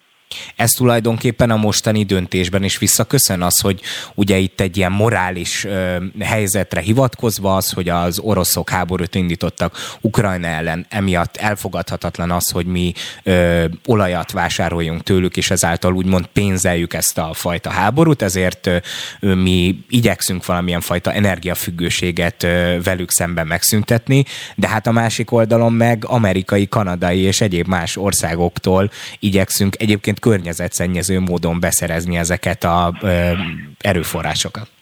Tehát én ebbe egy kicsit, bár igaz az, hogy Oroszország megtámadta Ukrajnát, és hogy érted ezt a logikát, és van benne szerintem helyes gondolat, hogy és a szörnyű, hogy mi finanszírozzuk a, az orosz hadigépezetet tulajdonképpen áttételesen az egész energetikai vásárlásokkal. Én ezt értem. De hát itt olyan, azok a szereplők mondják ezt, akik éveken át az északi áramlat kettőben be akarták betonozni Európa energiafüggőségét Oroszországgal szemben, úgy, hogy akkor már a 2014-es előző orosz agresszió bőven lejátszott. Tehát kicsit ilyenkor azt gondolom, hogy igen, én értem, amit mondanak, de hogy így eddig hol volt ez a műsorszám? Amikor volt már egy orosz agresszió 2014-ben Ukrajna ellen. Hát igen, ez a Krimfélszigetet egy... már megtámadták, tehát ez igazából ez a háború már elég régóta tart, úgy vesz. És a másik pedig, hogy ha van párt, ami örül, hogyha az orosz fosszilis iparról, ami egy rettentő nagy lobby az Európai Unión belül, hát ugye volt francia miniszterelnök, német kancellár van, orosz energiacégek felügyelőbizottságával. Tehát, hogyha le, leállunk erről, az LMP lesz a legboldogabb. Csak azért ahhoz, hogy leálljunk, a, a nem mindegy, hogy mire állunk le. Tehát a, a palagáz, meg a különböző ilyen, ilyen, alter, tehát ilyen újszerű olajkitermelések, amiket a tengeren túlra akarunk szállítani, az környezetvédelmileg rosszabb, mint ami most történik. És ugye az önök javaslata az arról szól, hogy alapvetően hagyni kellene ezt az egészet a fenébe, és valamennyire az Európai Unióban, meg az egész kontinensen valamilyen fajta energiafüggetlenséget kellene megteremteni, és minden tagállamnak magának kellene megtermelnie bizonyos dolgokat megújuló energiaforrásokkal. Van kalkuláció arra vonatkozólag, hogy ez mennyi pénz és mennyi idő alatt lehetne ezt elérni? Mert ugye itt, amire ők hivatkoznak, az az, hogy most valamennyire ki kell húzniuk egy téglát a falból, hogy rossz legyen az oroszoknak, bár én ezzel kapcsolatban szkeptikus vagyok, hogy ez végül tényleg az oroszok fognak ilyen szempontból a legrosszabbul járni mondjuk ezzel az egész olajembargós dologgal, de mondjuk tegyük fel, hogy ez működik, de ez most egy pillanatnyi megoldás, amit meg önök javasolnak, az egy sokkal hosszabb távú ö, történet. Igen, ez így van. Csak ugye itt az a kérdés, hogy mire költünk pénzt. Ugye az Európai Bizottságnak van egy javaslata egy alternatív energiára való átállással kapcsolatban, aminek van valamilyen jellegű finanszírozási lába. De most ezzel kapcsolatban még nem indult el a vita, hogy ez hogy lesz, meg mint lesz. A magyar kormány álláspontját se igazán ismerjük, de öm, inkább azt kellett volna felgyorsítani. De most rákölteni arra pénzt, hogy a 103 wattai finomító tudjon más típusú olajat, meg más típusú fosszilis energiát is fogadni, ahelyett, hogy azt a pénzt, amit elköltünk a 103 wattai finomítónál mondjuk geotermikus energiára költenénk, az értelemszerűen nem zöld. Tehát én értem, hogy kell még valamennyire, akkor is fosszilis energia, ha holnap elkezdünk rengeteg pénzt költeni arra, hogy átálljunk, ezt én értem csak nem mindegy, hogy emellett még elköltünk rengeteg pénzt arra is, hogy egy más típusú fosszilis energiarendszerbe is bele tudjunk kapcsolódni. Tehát az nem, az nem jó, mert azért a pénz az nem egy ö, ö, korlát nélkül létező erőforrás az Európai Unió belül sem. Ungár Péter, az LNP frakció vezetője volt a vendégünk az elmúlt percekben. Köszönjük szépen, hogy elmondta mindezeket. Köszönöm szépen. Friss hírek, információk, beszélgetések. A Spirit FM reggeli műsora. Indítsa velünk a napot, hogy képben legyen. A mikrofonnál Szalai Szabolcs. Jó reggelt kívánok, a pontos idő 8 óra 5 perc, a szerkesztőm Toró Nikolett nevében is köszöntöm azokat, akik már az első órában is velünk voltak, és azokat is, akik csak most kapcsolódnak be az adásba. Elmondom, mivel készülünk a műsor második felében. Egy orosz portál arról ír, hogy Putyinék már Kiev második ostromára készülhetnek. Erről és az olajembargó háborúra gyakorolt hatásairól is kérdezem hamarosan Kis Benedek József biztonságpolitikai szakértőt. Beszélünk arról is, hogy ma évféltől megszűnik az egészségügyi és rendvédelmi dolgozók felmondási tilalma. Mire számíthatunk a jövőben? Erről kérdezem majd dr. Bárdos Juditot, a belügyi rendvédelmi és közszolgálati dolgozók szakszervezetének elnökét. Aztán szó lesz lesz arról is, hogy nemrégiben felszólalt a Magyar Orvosi Kamara országos kongresszusán Takács Péter, az új egészségügyi államtitkár, Pintér Sándor kérésére pedig a MOK ajánlást készített az egészségügy legob, legégető problémáinak orvoslására. Dr. Lénárd Rita, a Magyar Orvosi Kamara alelnöke lesz a vendégünk a témában. A demokratikus koalíció infláció ellenes csomagot nyújtott be az országgyűlés elé. A részletekről Olá Lajost, a párt országgyűlési képviselőjét kérdezem majd. Az óra végén pedig beszélünk arról is, hogy Magyarország is pályázik a 2036-os olimpia megrendezésére. Ilku Miklóssal az Index főszerkesztő helyettesével latolgatjuk hazánk esélyeit. Ne menjenek sehova, pillanatokon belül folytatjuk. Spirit FM 92.9 a nagyváros hangja. Továbbra is nagy erőkkel zajlik az orosz haderő Dombászi offenzívája. Egy ukrán tisztviselő szerint az oroszok egyes területeken nagy arányú létszámfölényben lehetnek, számolt be a Portfolio.hu. Közben az egyik független orosz portál pedig arról írt, hogy az orosz vezetés Kijev második ostromára készül, őszre pedig győzelmet várnak. Hogy pontosan hol is tart most a háború, arról Kis Benedek József biztonságpolitikai szakértőt kérdezzük. Jó reggelt kívánok! Jó reggelt kívánok, tiszteltek, köszöntöm a kedves hallgatókat is. Beszéljünk először erről a felvetésről, amiről egy orosz portál írt, hogy a moszkvai vezetés már Kiev második ostromára készülhet. Mennyire van realitása annak, hogy ezt még egyszer meg fogják próbálni, hogy neki mennek az ukrán fővárosnak? Én szerintem ennek az esélye minimális. Egyszerűen megpróbálták, nem sikerült. Azért ne felejtsük el, hogy Kiev egy három milliós város, mondjuk körülbelül egy millió már elmentek onnan, akkor is maradtak még két millióan, ahhoz, ahhoz legalább kétszer a hadsereg kellene, hogy próbáljanak egy város elfoglalását városi harcokkal, mert egyébként Kiev védelmét az ukránok már alaposan előkészítették, tehát a város is úgy néz ki, mint egy erőd. Ráadásul ugye azt lehet tapasztalni, hogy a lakosság már kezdett visszaköltözni, követségek is visszamentek, igen komoly átcsoportosításra lenne szükség orosz részű, szerintem erre pillanatilag nincs meg a képesség. Én úgy értékelem, hogy ez az egész egy, egy eh, fake news kategóriába sorolható információ. De meg lehet nyerni egy háborút anélkül, hogy egy országnak a fővárosát bevegyék? Nem feltétlenül szükséges bevenni, tehát az lehetséges, hogy a fontosabb politikai irányítási központot, illetve a, a hadseregnek az objektumait kikapcsolják, de hát azért már eddig lehetett tapasztalni azt, hogy az ukrán vezetés rendkívül elkötelezett arra, hogy továbbra is megtartsa azt, hogy az ország védelme biztosítva legyen, és elkötelezettek a védelmet illetően, tehát nem az a helyzet van most jelenleg, amit eredetileg feltételeztek, hogy az ukránok gyorsan megadják magukat, átállnak az oroszok oldalára, és létrejön egy orosz barát kormány. Ez, ez gyakorlatilag kivitelezhetetlen, tehát, és ebben nyugat is beleszól. Én, én ezt az egész elgondolást nem tartom reálisnak, különösen akkor, ha abból indulunk ki, hogy még a szakadás tartományokat sem sikerült elfoglalni, és igen kemény harcok folynak jelenleg eh, Luhansk és Donetsk tartományokban. Ezen kívül talán fontosabb az, hogy a déli területeket foglalják el, magyarul a Fekete-tengertől megfosszák uh, Ukrajnát, és ettől kezdve azért elég komoly gazdasági problémák is lesznek. Na most olyan adott esetben elképzelhető, hogy Kiev egyes pontjai ellen támadást indítanak, meggyengítik az ott lévő létesítményeket, de egyelőre nincs az oroszoknak erre elegendő erejük. Tehát én továbbra is azt mondom, hogy ezt az egész elgondolást az első tartom reálisnak, mert azt mondták, hogy néhány hónap alatt. Hát, hogyha Kievet meg akarják támadni, az legalább két évet jelenteni még a háborúban. Tehát én úgy gondolom, hogy ez pillanatnyilag nem fog működni. Beszéljünk egy kicsit arról, hogy a tegnap éjszaka folyamán ugye az Európai Uniós tagállamok vezetői tanácskoztak egymással a hatodik szankciós csomagról, ami az olajembargót is magában foglalta és hogy ennek milyen összefüggései vannak a háborúval kapcsolatban. Tehát én azok közé tartozok, és ezt bevallom őszintén, aki szkeptikus azzal ö, kapcsolatban, hogy ez majd térdre fognak kényszeríteni az oroszokat, és hogy emiatt majd abba fogják hagyni a, a háborút, de hát azért biztos ö, ö, őket is rosszul érinti. Ön hogyan látja egy ilyenfajta gazdasági szankciós csomag, amit ö, megint ö, ö, ledobnak Oroszországra, ez mennyire hathatja meg, úgymond az orosz elnököt?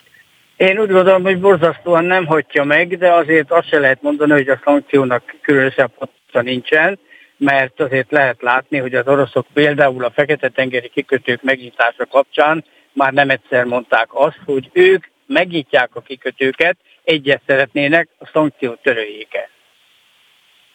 Ugye csak az amerikai Egyesült Államok körülbelül 50 milliárd dollár, azt hiszem valami ilyesmit olvastam, 50 milliárd dollárnyi összeget ö, csoportosítottak át eddig is ö, adtak ö, Ukrajnának arra, hogy a védekezésnek a költségeit tudják finanszírozni. Az Európai Unió is jelentős pénzeket fordít erre tulajdonképpen Ukrajna ugye azért nem tartozik a világ leggazdagabb országai közé.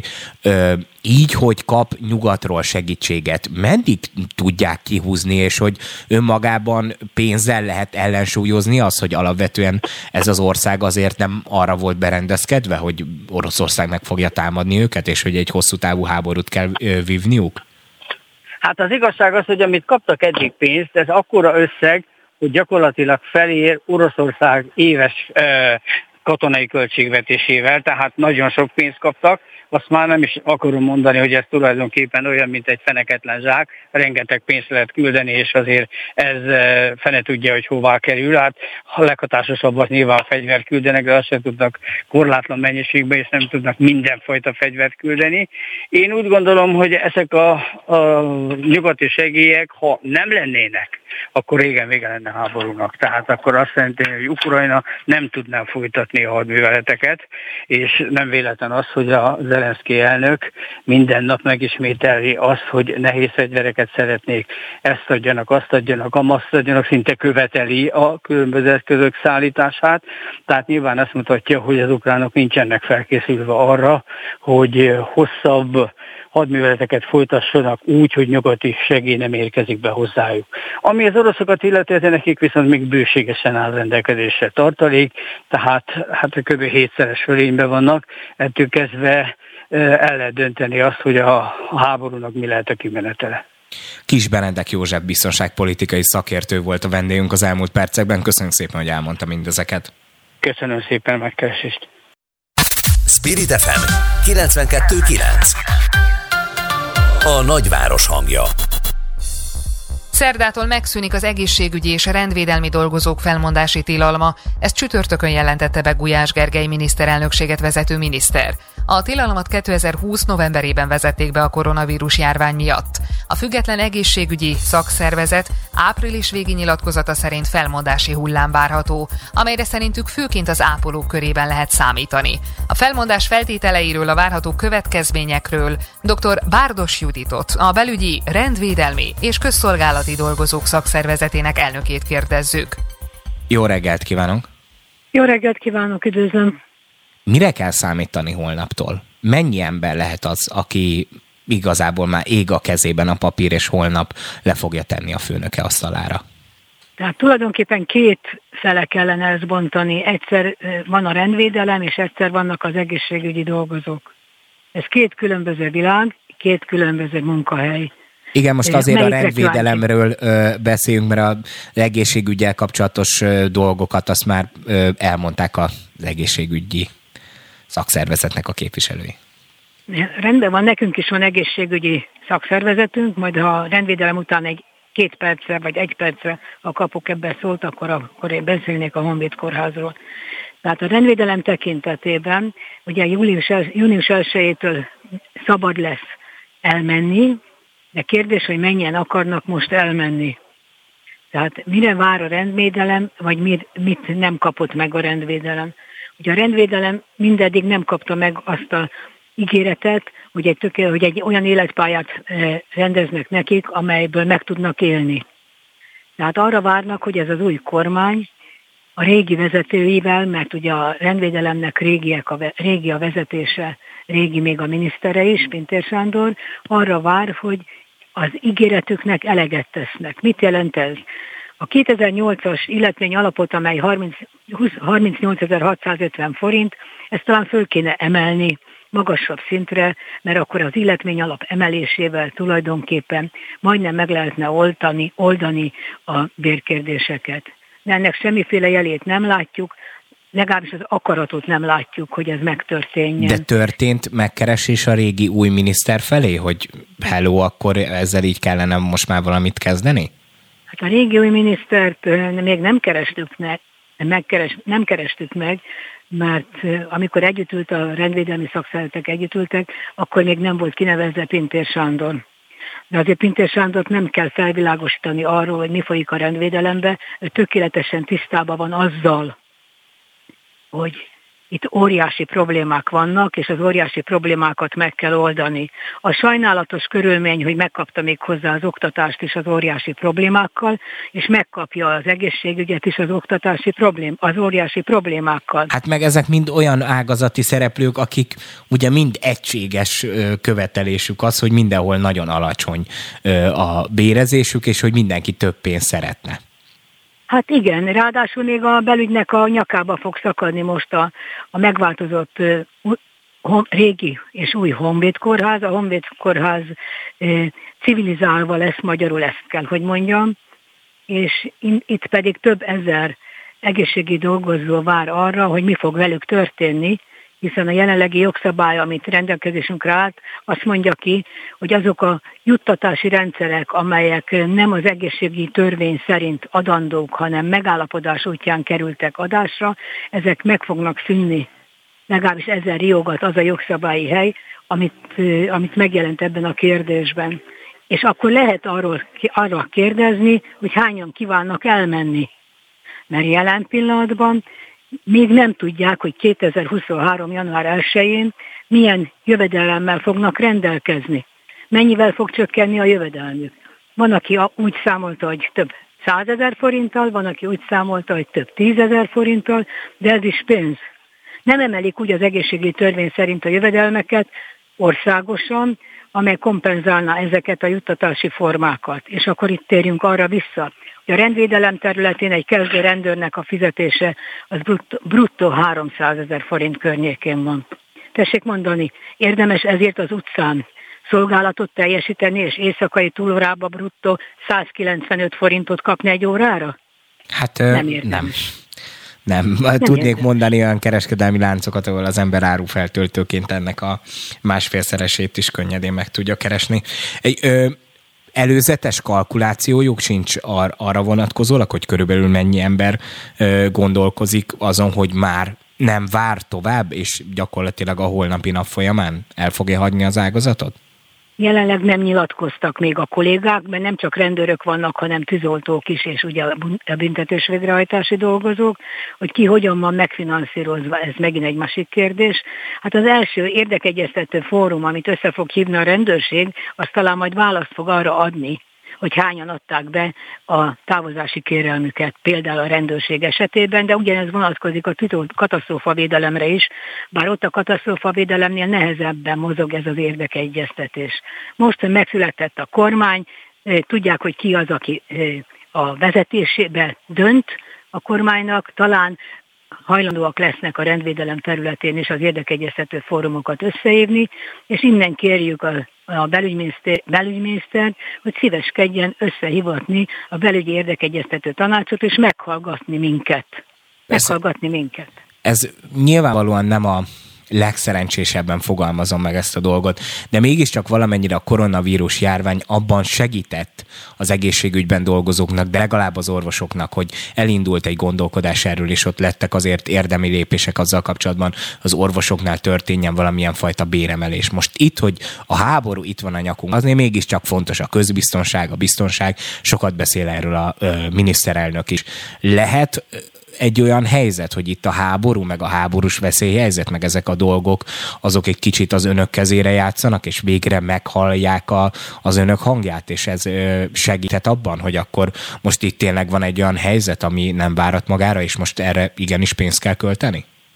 A háborús helyzetre én most nem hivatkozom, mert akkor rögtön 5 másodpercen belül elrendelik megint a fel, felmondási tilalmat, mert akkor azt mondják, hogy akkor ez is a háborús helyzethez hozzátartozik. Inkább én azt szeretném elérni, hogy talán üljenek le velünk érdemben tárgyalni. Érdemben nem csak meghallgatni a panaszáradatot, és utána azt mondani mindegyik érdekegyeztető fórumon, hogy továbbítjuk a vezetés felé. Nem, ez nem, ez nem válasz ma már. Ma, 2022-ben de ez nem válasz. Hát- Akkor, amikor jelenleg nagyon nagy problémák vannak mind a két területen. Aztán hozzácsatlakozik most a pedagógusok dolga is, ott is rendet kellene teremteni már a, a, a munkáltatók fejébe. Hát igen, az... Ott aztán nagyon, nagyon veszélyes lesz, hogyha a kollégák ugyanúgy el, elkezdenek elmenni, mint amivel e, úgy számoltunk, hogy a rendőrök is elmennek, de az itt a rendőrségen több mint 10%-os létszámhiány van, és ez nem semmi. Hát igen, az érdemben nem túl sokat segít az embernek, hogy meghívják egy minisztériumba egy kávéra, meghallgatják, és akkor mondják, hogy majd az illetékes elvtársnak továbbítják, és nem lesz belőle semmi. Dr. Bárdos Judit belügyi rendvédelmi és közszolgálati dolgozók szakszervezetének elnöke volt a vendégünk az elmúlt percekben. Köszönjük szépen, hogy itt volt és elmondta mindezeket. Köszönöm, hogy meghallgatott. Viszont hallásra. Spirit FM 92.9 A nagyváros hangja Ajánlást készített Pinter Sándor belügyminiszter kérésére a Magyar Orvosi Kamara a hazai egészségügy problémáinak orvoslására. Nyolc oldalas levelet küldtek a miniszternek. A kamara szerint az ágazat sodródásként élte meg az elmúlt időszakot. A részletekről dr. Lénárd Ritával, a Magyar Orvosi Kamara alelnökével beszélgetünk. Jó reggelt kívánok! Jó reggelt kívánok! Talán ö, itt is kezdhetnénk azzal, hogy ugye május 31-én az egészségügyi dolgozóknak a felmondási tilalma is meg fog szűnni. Önöknek van ö, valamilyen fajta kalkulációjuk arra vonatkozólag, hogy milyen helyzet állhat elő holnaptól?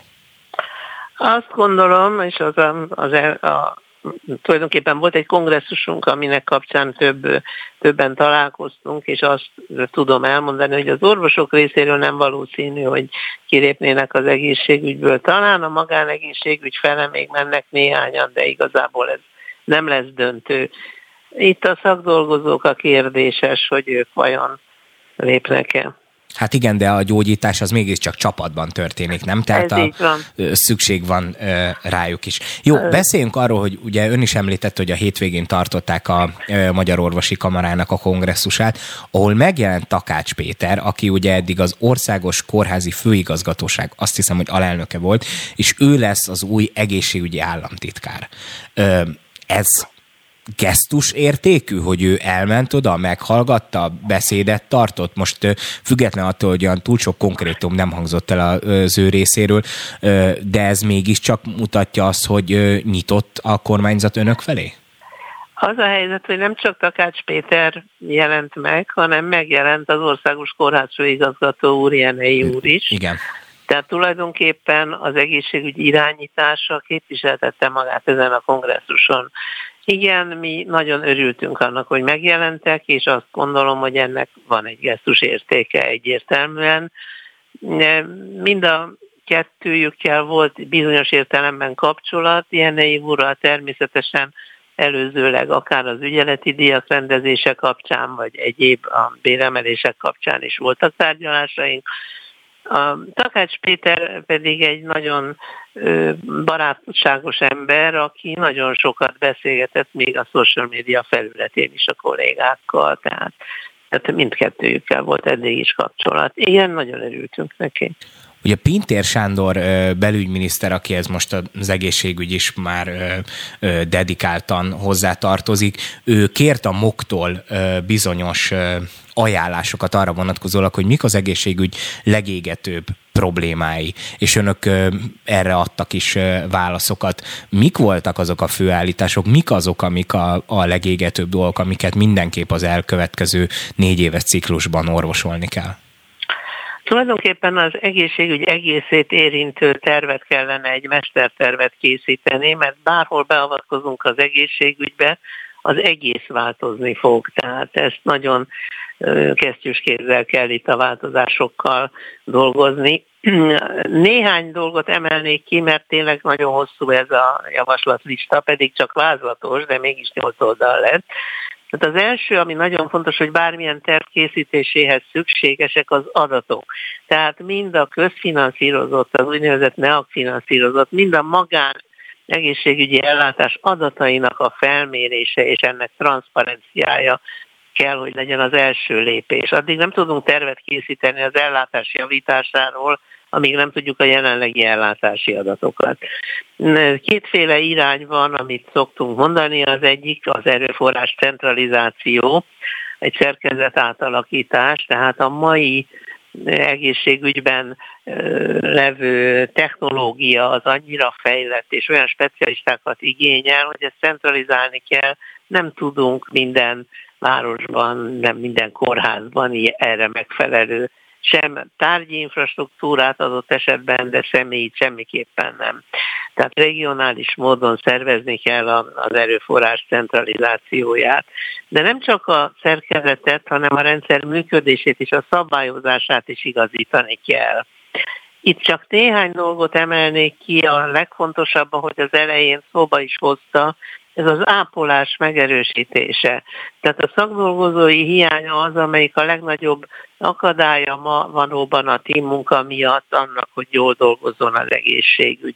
Beletartozik a rendszer működésébe a hospice és az otthoni szakápolás is, amelyeknek évek óta nem volt rendezve a, a finanszírozása, és gyakorlatilag kiürül ez a rendszer, hogyha nem teszünk valamit. Ugyancsak nagyon fontos az úgynevezett kiterjesztett hatáskörű diplomás ápolóknak a kérdése, ezeket APN-nek hívjuk a, az angol rövidítése, ez azoknak a kollégáknak, akik egyetemet végeztek, és különböző szakterületeken speciális felkészültséggel már-már orvosi munkát végeznek. Lehet itt gondolni, hogy közelebb hozzam ezt például a mentőtisztekre, akik nagyon régóta önállóan vonulnak esetkocsin a mentőszolgálatnál, de ugyancsak a szülésznőkre, akiknek a, a kompetenciái sokkal többre teszik őket alkalmassá, mint a jelenlegi helyzetük. Ugye a állapénz miatt ők a háttérbe szorultak, pedig egy egy normál élettani szülés esetén ott orvosra kérem szépen nem is feltétlenül van szükség. Kedves Rita, sajnos elfogyott a műsoridő, de innen ö, fogjuk folytatni legközelebb. Ez a levél akkor, hogyha jól értem, akkor olvasható a Magyar Orvosi Kamara honlapján Így is, van, és akkor transzparens a honlapunk, és minden hivatalos levelezésünk megtalálható. Köszönöm szépen, hogy itt volt, és mindezeket elmondta nekünk dr. Lénárt Ritát, a Magyar Orvosi Kamara alelnökét hallották. Friss hírek, információk, beszélgetések. A Spirit FM reggeli műsora. Indítsa velünk a napot, hogy képben legyen. A mikrofonnál Szalai Szabolcs. Négy pontból álló infláció ellenes csomagot nyújtott be a DK az országgyűlésben. Felszólították a kormányt, hogy juttasson egyszeri minimum 100 ezer forintos kárpótlást azon társadalmi csoportoknak, amelyek elsőként érzik saját bőrükön a kormány történelmi megszorításait. A részletekről Olá Lajost, a DK országgyűlési képviselőjét kérdezzük. Jó reggelt, Jó reggelt. kívánok! Jó reggelt kívánok! Első körben talán egy kicsit ö, ö, térjünk itt a bejátszóval szemben arra, ami az éjszaka folyamán történt. Ugye Orbán Viktor a brüsszeli uniós csúcson elérte azt, hogy gyakorlatilag Magyarországra nem vonatkozzon az olajembargó. Hogyan értékelik ezt a dolgot? Azt tudom mondani, hogy minden olyan dolog, ami azt jelenti, hogy ebben a brutális megszorítási csomag esetén, amit Orbán bevezet Magyarországon, nem növeli tovább a terheket, az jó. Ugyanakkor nagyon fontos elmondani, hogy a magyarok 69%-a azt szeretné, hogyha az energiafüggőséget jelentősen csökkenteni az Orbán kormány. Minden más kormány már hónapokkal ezelőtt elkezdte ezeknek a terveknek a kidolgozását és az elmúló munkát. Ebben a magyar kormány nagyon nagy késlekedésben van. A DK azt szeretné, hogy ezzel a lehető leggyorsabban elkezdenénk foglalkozni. Ugye önök most benyújtottak egy infláció ellenes javaslatcsomagot. Ez miről szól? Nézd, ugye mi történt? Két, hónap- gyakorlatilag két hónappal a választások után azt látjuk, hogy az Orbán és kormánya az egyik legbrutálisabb megszorító csomagot csomagolta be sejen papírba. Ami azt jelenti, hogy azt akarja elhitetni az emberekre, hogy ezt a megszorítást ezt nem ők fogják fizetni, hanem a különböző vállalatok, de már most látszik, hogy a megszorításra hivatkozva több cég elkezdte az áremelést. A DK Bocsánat, mondja, itt, a- itt a egy, egy mondat erejéig térjünk ki erre. Tehát én azért vagyok nehéz helyzetben, mert én ö, annak idején a tanulmányaim folyamán azt tanultam, hogy a baloldal alapvetően az ö, örül annak, amikor az állam az állampolgárok érdekében beleavatkozik a piaci folyamatokba. Önök alapvetően azzal az elvel is ö, ellenségesek, vagy nem értenek Bocsásson egyet? Meg, nagyon félreértem, amit akarok mondani, és meg, meglepődöm, ön az első, aki ezt félreérti. Mi azt mondjuk nagyon határozottan, hogy az Orbán csomag pont az állampolgárokat érinti. Pont azt jelenti, hogy hiába vállalatokra vetik ki ezt a csomagot, ezek a vállalatok ezt tovább fogják hárítani. Éppen ezért mi azt De mondjuk, hát ez hogy már nem a adók, kormányzat hibája, nem, hanem a nagyvállalatok logikájából Értem, fakad. hogy most a kormányzatot védjük, de pont arról Én nem védem a kormányzatot, én csak a, próbálom felhívni itt egy polémiára a, a hallgatóság meg az önfigyelmét is, hogy alapvetően a baloldal az alapvetően támogatja az ilyen dolgokat. Nincs polémia ebben. Mi azt mondjuk, hogy a magyar embereket meg kell védeni ezektől a hatásoktól. Ehhez képest az Orbán kormány azt csinálja, hogy úgy veti ki ezeket az adókat, hogy pontosan tudja, hogy ezek a vállalatok ezt át fogják hárítani. Éppen ezért tiltakozunk, és azért mondjuk azt, hogy a leghátrányosabb csoportok, akiket leginkább fog érinteni, leginkább fog érinteni ez a brutális Orbán megszorítási csomag, azonnak próbáljunk valamilyen segítséget nyújtani. És ahogy a felkomban elhangzott, négy pontot jelöltünk meg. Ebből az első az az, hogy egyszeri alkalommal adjunk 100 ezer forintot a különösen hátrányos e, családoknak, minden gyermeket nevelő családnak, az átlagjövedelemnél rosszabbul kereső közalkalmazottaknak, a súlyos fogyatékkal élőknek, és az átlagnál kisebb jövedelmű nyugdíjasok kapják ezt meg pont azért, hogy azt a megszorító csomagot, amit az Orbán a cégen keresztül a magyar lakosságtól, a magyar emberektől beszed, azt valamilyen módon próbáljuk meg ellensúlyozni. És természetesen egyébként ennek van egyébként áfa része, van a, a, a, a benzin, illetve különböző fűtanyagok jövedelmi adójára vonatkozó története, utazási támogatás, tehát a teljes csomag az négy pontból áll. Mi abban hiszünk, hogy amit az Orbán csinál, az egy látszatintézkedés, az egy keserű pirola ilyen szép, flitteres, csillogó papírba becsomagolva, a nap végén ezt a csomagot a magyar emberek fizetik meg.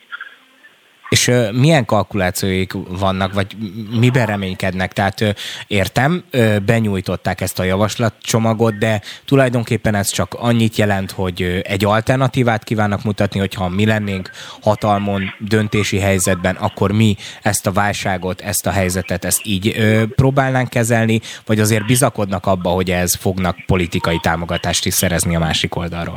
A remény hal meg utoljára, abban bízunk, hogy az Orbán kormány végre megért, hogy ebben a szituációban szituációban az embereket kell megvédeni, nem pedig mellé beszélni, és azért nyújtott, nyújtottuk be ezt a javaslatcsomagot, hogy, hogy egy, hát egy tükröt mutassunk, hogy valójában mennyi mindent lehetne csinálni, amit ők nem csinálnak. De alapvetően azokkal az intézkedésekkel egyetértenek? Vagy tehát ami az ilyen különböző árstoppokra vonatkozik, hogy bizonyos termékeket nem a jelenlegi piaci áron, magas megnövekedett áron, hanem egy hatóságilag csökkentett áron lehet beszerezni, akár a nem tudom én, a, a csirkemeltől elkezdve a, a benzinen át? Végre lehetne egy olyan érdemi vita, hogy vajon mi a jobb megoldás ilyen esetben. Az a jobb megoldás egyébként, hogy valamelyik árat megállítjuk, vagy az a jobb megoldás, hogyha végre az alapvető élelmiszer áfáját csökkentjük, amit már nagyon régóta követel a DK. De a parlament alkalmatlan arra, mert az Orbánék nem hajlandók érdemi vitát folytatni semmilyen olyan ügyről, ami az embereket valójában érdekli.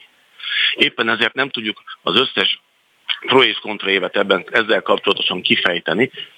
Azért dolgoztuk ezt a javaslatcsomagot, amely szerintünk alkalmas lenne arra, hogy a magyar emberek döntő többségének segítsen egy ilyen brutális válságban, amit a egyrészt a nemzetközi folyamatok, másrészt az Orbán kormány politikája okozott Magyarországon.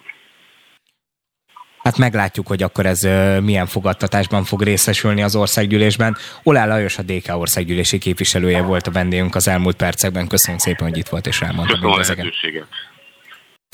Spirit FM 92.9 A nagyváros hangja Magyarország is versenybe száll a 2036-os olimpia megrendezéséért. A többi között ez is szóba került a Magyar Olimpiai Bizottság szombati közgyűlésén. Számolt be az Index. Az ötkarikás játékok sorban következő állomásai Párizs, Los Angeles és az ausztráliai Brisbane. A portál értesülései szerint Gyulai Zsolt, a MOB megválasztott elnöke is azzal számol, hogy a 2036-os olimpiát rendezheti meg ismét egy európai ország. Hazánk erre nyújtja majd be a pályázatát. Az esélyekről Ilku Miklóssal, az Index főszerkesztő helyettesével, sportújságíróval beszélgetünk. Jó reggelt kívánok! Jó reggelt, szia! Köszöntöm a hallgatókat! El kell árulnunk, hogy mi ö, hát kollégák vagyunk, és hát dolgoztunk is együtt, voltunk munkatársak egy munkahelyen, úgyhogy emiatt tegeződni fogunk egymással. Most a Miklóssal én is köszöntelek itt az adásban. Az lenne a kérdésem, hogy ugye itt a 2036-os olimpiai pályázatról van szó. Milyen esélyeink vannak arra? Ugye nekünk már volt egy olimpiai pályázatunk, amin hát aztán végül ilyen politikai viták miatt visszavontuk, pedig lett volna rá macsunk. Igen, most ezt a részét ugye nem tudjuk. Tehát az, hogy a politikai klíma az milyen lesz mondjuk nagyjából 5 kötőjel 6 év múlva, amikor a Nemzetközi Olimpiai Bizottság kiválasztja a leendő 2036-os házigazdát, azt, azt nem tudjuk. Amit biztosan tudunk, hogy ahogy a felvezetőben is elhangzott, ugye Párizs után jön Los Angeles, tehát Észak-Amerika, aztán Brisbane, Ausztrália, ugye most volt 2021-ben Tokió, Ázsia, tehát nagy valószínűséggel a körforgás szerint, ami része az olimpiai csartának, tehát az alapszabályoknak, jó eséllyel újra egy európai város adhat otthont az olimpiának, és itt rögtön pontosítanék is, mert ez a kitétel egyébként változott, és ez nagyon-nagyon fontos, a, a, egy részben a magyar pályázatnak is nagyon-nagyon fontos, hogy most már 2019 nyarán fogadta el ezt a változást Nemzetközi Olimpiai Bizottságnak a végrehajtó bizottsága, hogy nem csak város pályázhat egy olimpia megrendezésére, hanem akár egy egész régió, vagy akár egy egész ország, sőt, akár két ország is összefoghat az olimpia megrendezésére a jövőben. Tehát itt Úgyhogy... lehet mondjuk egy dualizmus és egy osztrák-magyar pályázati születhet, vagy akármelyik másik szomszédos országgal közösen, vagy azt mondjuk, hogy beadjuk a pályázatot, és nem az van, hogy Budapest, hanem az van, hogy hát Debrecen, Szeged, mit tudom én, Pécs és Budapest? Ilyen Így van, is azt, vannak? Azt, így van, úgy lehet pályázni, hogy Magyarország pályázik, nem, nem Budapest, mint ahogy ugye azt tettük a 2024-es olimpia során is, hanem azt mondjuk, hogy Magyarország a pályázó, Magyarország nyeri el az olimpiát. Nyilván ugye az oroszlán részét az egésznek azt Budapest, a főváros fogja megrendezni és vállalja magára, hiszen itt van olyan infrastruktúra és logisztikai hálózat, ami elbírja a játékoknak egy részét, de egyébként akkora maga az olimpiai játékoknak a, a logisztikai és infrastruktúrális terhe, amit egyébként Budapest is csak hát nagyon-nagyon nehezen bír el, ezért is lenne racionális ötlet az, hogy kiterjesszük más vidéki városokra, és hát ahogy felsoroltad te is, nyilván a, a vidéken is azok a nagyobb városok, ahol megvan erre az infrastruktúra, tehát mondjuk Debrecen, Szeged, Szombathely, Sopron, azért van, van jó pár város, ahol, ahol vannak szép számmal sportcsarnokok, ahol el lehet szállásolni a, a vendégeket, és ez, ez mind-mind fontos szempont, és ugye ebben a tekintetben azért nem állunk rosszul, hiszen azért vidéken is egyre több sportcsarnokunk létesül, illetve a régiek felújításra kerülnek, úgyhogy én azt gondolom, hogy egyébként van realitása, ha így nézzük a nagyképet, de azért azt is látni kell, hogy ez, ez pénzben is egy iszonyat, iszonyatosan nagy összeg, és, és ez tényleg infrastruktúrálisan ez nagyon-nagyon megterheli az adott rendezőt. Bár a profi úszók ugye a medencében nem, nem szoktak a többi sávra figyelni, nekünk azért érdemes ö, ország lévén a többi szereplőre is figyelni. Tudjuk azt, hogy egyébként még honnan szivárognak információk, hogy kik azok, akik aspirálnak erre, hogy kik lesznek a mi versenytársaink, vetétársaink, akik még a 2036-os olimpia megrendezésére úgymond rámennek? Igen, ugye egyenlőre azért még óvatosan kell fogalmazni azzal is, hogy a mi vetétársaink, ugye még a hivatalos kandidátusi folyamat még nem indult el. Ugye ahhoz kormányzati garancia, illetve ha, ha mondjuk a fővárosra korlátozódna mégiscsak a rendezés, akkor nyilván ugye a főváros vezetésének a, a hozzájárulása is szükséges lesz. Ugye a hivatalos folyamat az majd talán egy-két év múlva fog megindulni, és általában olyan 7 évvel előtte választják a Nemzetközi Olimpiai Bizottság a, a leendő házigazdát, tehát még bőven időben vagyunk hírek, sajtóhírek és, és különböző nyilatkozatok alapján nagyjából így körvonalazódik, hogy kik azok, akik, akik eh, reálisan rendezhetnek olimpiát mondjuk 2036-ban. Ugye kettő pályázat rögtön kiesik, ami egyébként eh, konkurencia Miki picit odébb tudsz menni, mert néha kicsit szakadozik a vonal, mint hogyha valami, igen. nem tudom, zárt. Most jobb egy picit? Most egy picit jobb, igen. Jó.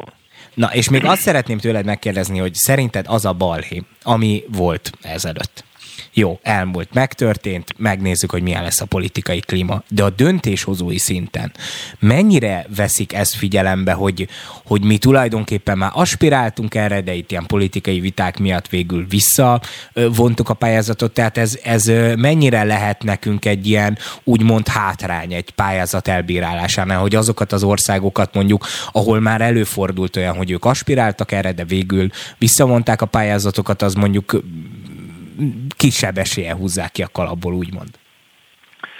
Lesarkítom a dolgot, nagyon kevesen jelentkeznek valósan olimpiai rendezésre, tehát nagyon kevés a valós kandidáló. Most még rengeteg eh, jelentkező van, aki elméletben azt gondolja, hogy meg tudna rendezni egy olimpiát.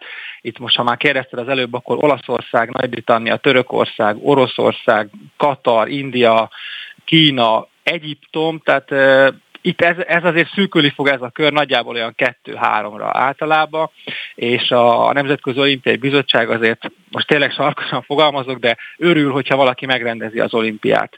Úgyhogy szerintem ez nem fog hátrányt jelenteni nekünk, ha valóban eljutunk a kandidás, kandidálási procedúráig, és ha nem lesz rajtunk kívül még nagyon erős európai pályázat, akkor én azt gondolom, hogy jó eséllyel fogunk odaállni a képzeletbeli rajtvonalra. Én tudom, hogy te is szereted a futballt, és én is szeretem a futballt. Gondolom nézted a hétvégi bajnokok ligája döntőjét. Szerinted az ilyen balhék, meg az, ami az EB-n történt. Ugye ott a, hát mindig az angolokkal van a baj, ilyen szempontból, vagy sokszor az angolokkal van a baj, tehát a, amikor ilyen szervezési polémiák vannak, és mondjuk az, hogy nálunk meg amilyen nemzetközi sportesemények vannak, az mondjuk úgy viszonylag gördülékenyen, jelentősebb balhék, meg nemzetközi komolyabb negatív visszhang nélkül lezajlanak, ezek növelhetik az esélyeinket abban, hogy azért a másik serpenyőben meg ott legyen az, hogy hát a, amikor a magyarok beleállnak, akkor azért mi úgy megszervezzük rendesen, és nálunk nincsen gond? Persze, ez abszolút, ennek van egy hozzáadott értéke, illetve aminek talán még ennél is nagyobb hozzáadott értéke van, az az, hogy azért megrendeztünk az elmúlt években, és meg is fogunk rendezni több jelentős nemzetközi sporteseményt. Ugye gondoljunk itt a 2017-es vizes világbajnokságra, amelynek ugye beuglósként idén-nyáron ismét Magyarország a házigazdája, de beszélhetünk akár a jövő évi 2023-as atlétikai világbajnokságról, ami ugye viszont az olimpia után a második legnagyobb sportesemény. Azt gondolom, hogyha azt is rendben le fog zajlani, és azt is rendben meg tudjuk rendezni, már pedig jelen, jelen körülmények között minden adott hozzá, akkor az, az egy nagyon erős érv lehet a magyar pályázat mellett a jövőben. Hát akkor meglátjuk, hogy hogy alakul majd ez a, ennek a pályázatnak a sorsa, és hogy esetleg lesz olyan ország, akivel konzorciumba összefogva ö, beadhatjuk majd ezt a pályázatot. Egyébként én egy nagy hibát vétettem, mert itt volt nemrégiben a Momentum frissen megválasztott ö, új vezetője, elfelejtettem tőle megkérdezni, hogy esetleg ö, most is felhördültek-e a, a pályázati hír kapcsán, de majd meglátjuk, hogy ö, hogyan fognak róla vélekedni a pártok és a, a politika. Milyen lesz? Én személyesen minden esetre örülnék neki, ha előbb-utóbb ez összejönne Magyarországnak. Ilku Miklós az Index főszerkesztő helyettese volt a vendégünk. Köszönjük szépen, Miki, hogy itt voltál és elmondtad ezeket. Köszönöm szépen, sziasztok! Böngésző. Mivel foglalkoznak a vezető internetes portálok? Hogyan találnak egyes híreket? Mire kattintanak a legtöbben? Böngésző. A Spirit FM reggeli műsorának online lapszemléje. Címlapsztorik, értekezések, izgalmas információk. Böngésző. Jó reggelt kívánok, jó szurkolást mindenkinek itt van szembe velem. Szerkesztőm Toró Nikoletti. Hello, jó reggelt, jó reggelt. Na hát ezen a különleges napon, mert ez Na. több szempontból is különleges. Orbán Viktor születésnapjára Ezt gondolsz? Ezt akartam mondani, hogy 58 éves lett a mi miniszterelnökünk. Isten éltesse sokáig. Hát és milyen jó ajándékot kapott az éjszaka, nem? Látod, sikerült egy olaj, olajembargót megakadályoznia? Az atombombától kivétte a magyar gazdaságot, az már biztos. Mindentől ahogy ő mondja ezt. Minket. Ahogy a, ő a, a kormányzati kommunikáció mondja ezt, igen, igen. Na, Szabolcs, nézegettem a, az interneten, hogy milyen friss hírek vannak. Képzeld, hogy találtam egy olyan cikket, hogy a MOL egyik vezetője szerint lopják a hatóságjáros benzin miatt a magyar rendszámokat. De ezt hogy kell elképzelni, hogy a kuton ott állsz a Verdával, és egyszer csak így lecsavarozzák? Vagy? Hát elképzelhető, hogy nem tudom, éjszaka különböző helyekről, autókról lecsavarozzák, vagy hát nem tudom, szerintem hamis rendszámok is elképzelhetőek, vagy ne, nem tudom pontosan. Mosó Magyaróváron és környékén történt, körülbelül 30 magyar rendszámot loptak el, és a szlovák oldalon már megjelent, hogy lehet vásárolni is magyar rendszámot. Ezt a Rádió egynek nyilatkozta a MOL csoport egyik vezető vezetője, Ratatics Péter, többek között azt mondta, hogy már hamis forgalmi engedélyekkel is találkoztak a benzinkutakon egyébként. Tehát azért most nem azért is. ugye mindig elmondják, hogy a magyar lelemény, de hát azért itt a többiek is rafináltak itt a környező ország. Hát mert hogy egyébként nagyon sok magyar állampolgárt is érint, akik mondjuk nem a magyar országon bejelentett autót használnak, hanem mondjuk Szlovákiában van bejelentve az autójuk, és mégis azért szeretnének Magyarországon tankolni. Szóval, hogy első ránézésre nem biztos, hogy érint, nem vesszük észre, hogy érinthet magyarokat, de igen, hogyha mögé nézzünk a, a hírnek, akkor igenis érint magyarokat. Egyébként az RTL híradó rákérdezett az állítólagos rendszámtábla lopásokra a rendőrségnél, de a, az adásukig nem erősítette meg a rendőrség, úgyhogy ez érdekes lesz figyelni a napokban, hogy, hogy merre folytatódnak itt a, a, szálak. Még amit olvastam, hogy Rogán Antal létrehozza a Digitális Magyarország ügynökséget, és amit itt érdekes, csak hadd idézek egy mondatot, hogy az, az ügynökség fő feladata a kormányzati digitalizáció, valamint a digitális állampolgárság megteremtése. Ez nagyon jó, remélem Gattyán Györgyöt fogják felkérni erre a feladatra, mert ugye az ő általa alapított párt, hát a megoldás mozgalom ezt a digitalizációt. Mondásuk volt, igen, egyik fő céljuk volt. Meg hát a polgári platform is megfogalmazott különböző javaslatcsomagokat, hogy, hogy lenne jó és hatásos átvezetni itt Magyarországot. Hát meg azért egy, gondolj bele, hát nem olyan rég voltunk egyetemisták, mint tudom, a Neptun az rendszeresen például agygörcsöt okozott, tehát hogy mindig lefagyott, amikor használni akartad. Hát jellemzően akkor, amikor kellett, a tárgyfelvételnél és a vizsgafelvételnél. Amikor tehát kellett, csak akkor fagyott le igazából, de máskor működött. Máskor tökéletesen működött. Így van, így van, így van. Na, és hogy ma már érintőlegesen beszéltünk arról, hogy a, a, a jobbikon belül, hát ott folyamatosan most valami, nem, nem egészen érted, mert hogy a nyilvánosságnak, a sajtónak nem mondják el teljesen, különböző közleményeket adnak ez, ki. Itt erre hagyd térek Na, egy mondat elejéig. Tehát én nem szerettem volna ö, a alelnök úr szavaiba belevágni. De az a... Mármint Zékárpád Dániel interjújára igen, gondolsz. Igen, mert ő is ma vendégünk volt, de ugye alelnök úr azt mondta, hogy azért nem kívánja már kommentálni ezt a dolgot, ami a pártjába történt, amit személyesen megértek, tehát minden szolidaritásom a politikusoké, akik éppen a, beültek a bohóc autóba és elől tülkölnek, és balhé van ott, hogy nem szívesen beszélnek erről a politikusok. Tehát én ezt a részét értem. De azt a játékot, hogy valaki kírja a Facebookra, hogy ő följelenti a, az elnök helyettesét, ki akarja az áratni a pártjából, de ezen kívül nem kívánok semmit mondani, tehát ez a játék nem működik a sajtóval. Tehát, hogy, hogy el is mondom, meg nem is mondom el. Picit Igen. így benne is van a lába, meg nincs is benne a lába. Tehát ez nem játék, akkor vagy az van, hogy ezt nem mondják el, Igen. és akkor a mi feladatunk az sajtóként, hogy ezt feltárjuk, és esetleg kiszivárogtassuk, és megérjük, és akkor nem tudom, lehet ezen csámcsogni, de az, hogy ő saját maga mondja el, hogy hát nálunk balhé van, de nem akarok semmit mondani hát addig balhéról, használja a nyilvánosságot, ameddig, Amíg neki kényelmes. Persze. Egyébként ilyen szempontból a Covid borzasztóan sokat ártott a magyar nyilvánosságnak. Tehát engem nagyon zavar ez az online sajtótájékoztató műfaj, mert hogy ez ezt, engem is. ezt a, értettem, hogy ezt a Covid alatt de lehetett játszani, de ez, ez most nem, már nem nevezzük módi. sajtótájékoztatónak, mert hogy egyszerűen a sajtótájékoztató ugye abba benne foglaltatik, hogy a sajtó kérdezhet. Hát egy online sajtótájékoztató nehezen. Hát lehet, hogy írhatom Beírom is kommentbe, kommentbe, és akkor talán. jaj, bocs, nem vettük észre, akkor mindegy. Igen, na, de hogy azt hiszem, hogy el kell köszönnünk. El kell már. köszönnünk a hallgatóktól. Továbbra is tartsák meg jó szokásukat, és hallgassák továbbra is a Spirit FM-et. Most utánunk a Bistro következik. További szép napot mindenkinek!